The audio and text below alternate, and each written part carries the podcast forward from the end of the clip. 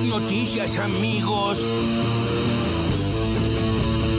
Y ya estamos en comunicación con el ministro de Desarrollo Social, Juan Zabaleta. Productores y empresarios de alimentos que tienen que entender que nosotros pretendemos que sean más solidarios y, que queremos que a todos los argentinos les vaya bien, ¿no? Para que a algunos argentinos sectorizados les vaya bien, me lo tuvieron a Macri, ¿no? Donde, donde a los poderosos y al capital financiero, ¿no? Y eh, les fue bárbaro, ¿no? Y a millones de argentinos les fue mal. Nosotros hoy queremos que se invierta la ecuación, ¿no? Que pedimos compromiso y, y respeto también a millones de argentinos que la pasan muy mal por las pésimas políticas económicas entre el 2015 y el 2019 por la pandemia. Los dueños de las, de las cadenas alimenticias entiendan que no es por ahí, que no es aumentando los precios todos los días. No tenemos que llegar a eso. Con Matías Lamens, que es el ministro de Turismo y de Deporte. Este fin de semana vamos a, a tener público en las canchas. Me parece que, que, también es importante volver a encontrarse en las canchas, que la gente tenga la posibilidad de ir a ver a su equipo después de tanto tiempo. Por supuesto que se hace como venimos haciendo todo, con todos los, los cuidados, con las precauciones del caso, pero ya es un hecho que el fin de semana vamos a tener público. Y el aforo va a ser de 50% en esta primera etapa. También lo que tiene que ver con esquema de vacunación y demás. La idea es que tengan cargada en la app Cuidar sí. el esquema de vacunación completo. Eso seguramente es un detalle que se va a terminar definido con el Ministerio de Salud, pero la idea es que estén vacunados. Sí, venga el líquido. Marcelo Casareto, secretario de la Comisión de Presupuesto. El presupuesto ingresó de acuerdo a lo que marca la Constitución. Ahí está el plan de gobierno, el cierre de este año y lo que se proyecta para el año que viene. Si vos mirás todos los proyectos que ha mandado el Poder Ejecutivo, siempre se le han hecho cambios. En definitiva, sobre la base de que el gobierno tenga su plan de gobierno aprobado en la ley de presupuesto, lo más natural siempre hay cambios. Me parece que es espléndido, que es espléndido. Y estamos absolutamente convencidos y convencidas que la reactivación económica que ya comenzó tiene que ser mirada desde una perspectiva de género y debe incluir centralmente a, a los sectores en donde las mujeres somos mayoría. Por eso estamos presentando hoy este programa que se llama Registradas, que es un programa de recuperación económica, generación de empleo e inclusión social de las trabajadoras de casa particulares, que implica un apoyo concreto para las trabajadoras de casas particular y también para la economía del cuidado en general. Para asegurarnos que ese beneficio llegue directo a manos de las trabajadoras. Abriremos desde el Estado Nacional y con colaboración con el, con el Banco Nación una cuenta sueldo totalmente gratuito por cada una de las trabajadoras, donde depositaremos este beneficio. ¡Oh, de lujo! ¡Sensacional! ¿Y por qué tuviste que renunciar? No, no renuncié, me rajaron. ¿Por qué te rajaron? Hay que preguntárselo a los que me rajaron, pero yo creo que, bueno, el presidente Macri en su libro puso que yo era poco orgánico y bueno, eh, quería manejar las cosas como se deben manejar. Este, el banco lo manejábamos nosotros, no es Lancés, es un banco, tiene el cuestiones a las cuales el Banco Central lo obliga. Ganábamos mucha plata, fue muy, muy buen año, la plata es de los argentinos, me querían sacar la plata. Entonces, este, de repente vos le decís a una persona tantas veces, no, no, no, dice, bueno, sacámelo a esto. Claro. Digamos, no miento, porque al, al, año siguiente le sacaron las utilidades al banco, así que... Largando el mango, viejo, largando el mango. Parece un poquito agresivo, ¿no? Tan amable que está, esta continuidad falluta. Me parece falluto. Pero, pero respeto, ¿no? Terminó no la pandemia ayer, pero, terminó ¿y? la pandemia. ¿Y qué quiere estuvimos, decir estuvimos, que, que, de, todo al contrario. Que no estuviéramos en... Cuando el, el, jefe de gobierno llamaba a quedarse en casa, vos agarrabas el flota-flota y salías a la calle ¿Te molestó? a quemar... ¿Te molestó no, me encantó. A la calle? Ah, bueno, me encantó me, porque sos especialista en corralito, ¿viste? Al corralito. Pero, qué imaginación para la chicana, muy bien. Pero Esperaba bueno. otra cosa de vos. Parece que quiere hacer bowling conmigo. ¿Quién sos, Florencia Cariñano? Perdón, digo, me parece que no podemos dirigirnos de otra manera. ¿Desde cuándo un funcionario menor tiene potestad para que uno pueda viajar o no? O hacer lo que fuere. ¿Desde cuándo un funcionario menor? ¿Quién sos? Yo soy Bart Simpson. ¿Y quién diablos es usted?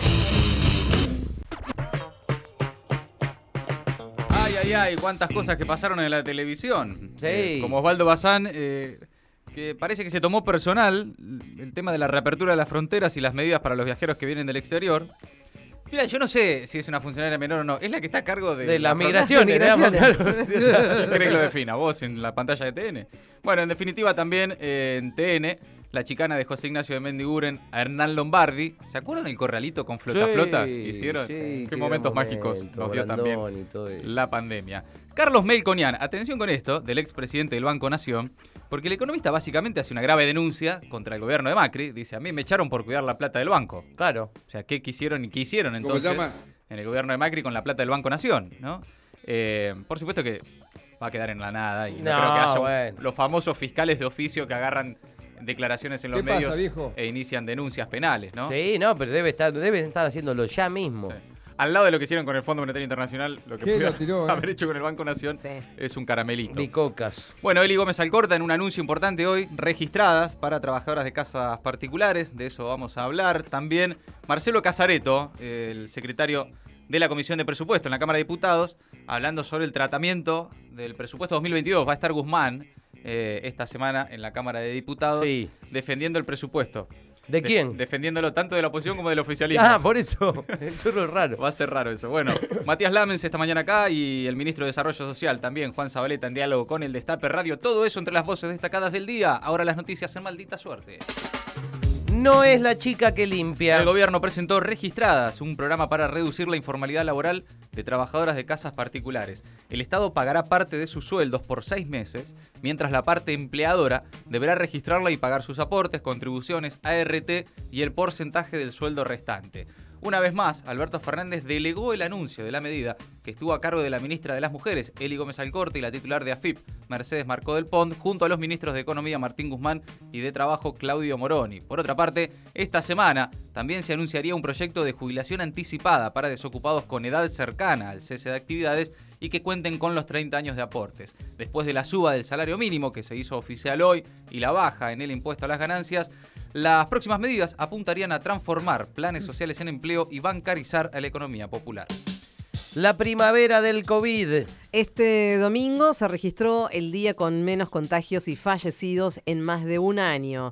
Mientras tanto, la Argentina superó las 67 millones y medio de vacunas recibidas y, continúa el avance de la campaña en todo el país. En este contexto, el gobierno anunció que a partir del 1 de octubre dejará de ser obligatorio el uso de barbijos o tapabocas al aire libre y la reapertura de fronteras gradual. Hoy se reúnen en Mar del Plata el Consejo Federal de Salud integrado por los ministros de salud de todas las provincias para evaluar la situación sanitaria. Que sea con la gente adentro. Esta semana el Congreso vuelve a la actividad tras las PASO y habrá cruces por los números del presupuesto de Guzmán. El ministro de Economía irá a mitad de semana a presentar el presupuesto 2022 a diputados, donde tanto algunos sectores del oficialismo y la oposición le van a plantear cambios. El jefe del bloque del Frente de Todos, Máximo Kirchner, adelantó que habrá números y propuestas a revisar, en particular sobre los subsidios a la energía. Por otra parte, el Senado también analiza volver a las sesiones presenciales. Carne por popa. Lo... Por favor. La pelea por los precios. El gobierno avanza en busca de un acuerdo con el agro por el cupo de la exportación de carne y convocan a supermercadistas para contener el costo de los alimentos. Están caros. Julián Domínguez, nuevamente al frente del Ministerio de Agricultura, volverá a negociar con la mesa de enlace, el ala más beligerante del sector agropecuario. El fin de semana se reunió con Alberto y con Mansur. Va a tener eh, como primera tarea destrabar el conflicto de la carne, donde se mantiene un cupo de 50% para la exportación de carnes populares. Los productores y frigoríficos reclaman mayor apertura. Desde el gobierno insisten en la concentración de la industria y en las maniobras especulativas que inflan los precios. Por otra parte, la Secretaría de Comercio Interior convocó a los CEOs de las principales cadenas de supermercado en busca de contener el precio de los alimentos.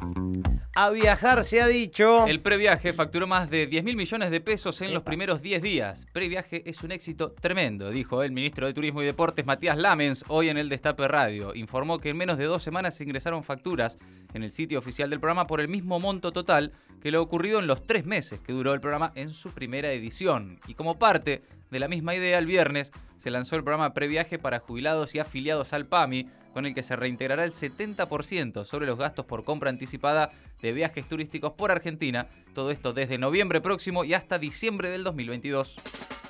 Una ángela para tu soledad. Elecciones en Alemania. Merkel se despide con una derrota de su partido en la peor elección de su historia. Pero sí es bárbara No ella. somos los únicos. Tras un ajustado triunfo de los socialdemócratas, hará falta una coalición para gobernar. El candidato Olaf Scholz consiguió el 25,8% de los votos. Hasta que haya un gobierno en firme, Merkel seguirá siendo la canciller de Alemania en funciones. Al mismo tiempo, Berlín dio el sí a la expropiación de 240.000 viviendas ante ante la especulación inmobiliaria y frente a la crisis habitacional. ¿Le escucharon? El 56% de los votantes apoyó la medida a través de un referéndum que no es vinculante y debe ratificarse en el Senado. Maldita suerte. De 15 a 17. En el Destape Radio.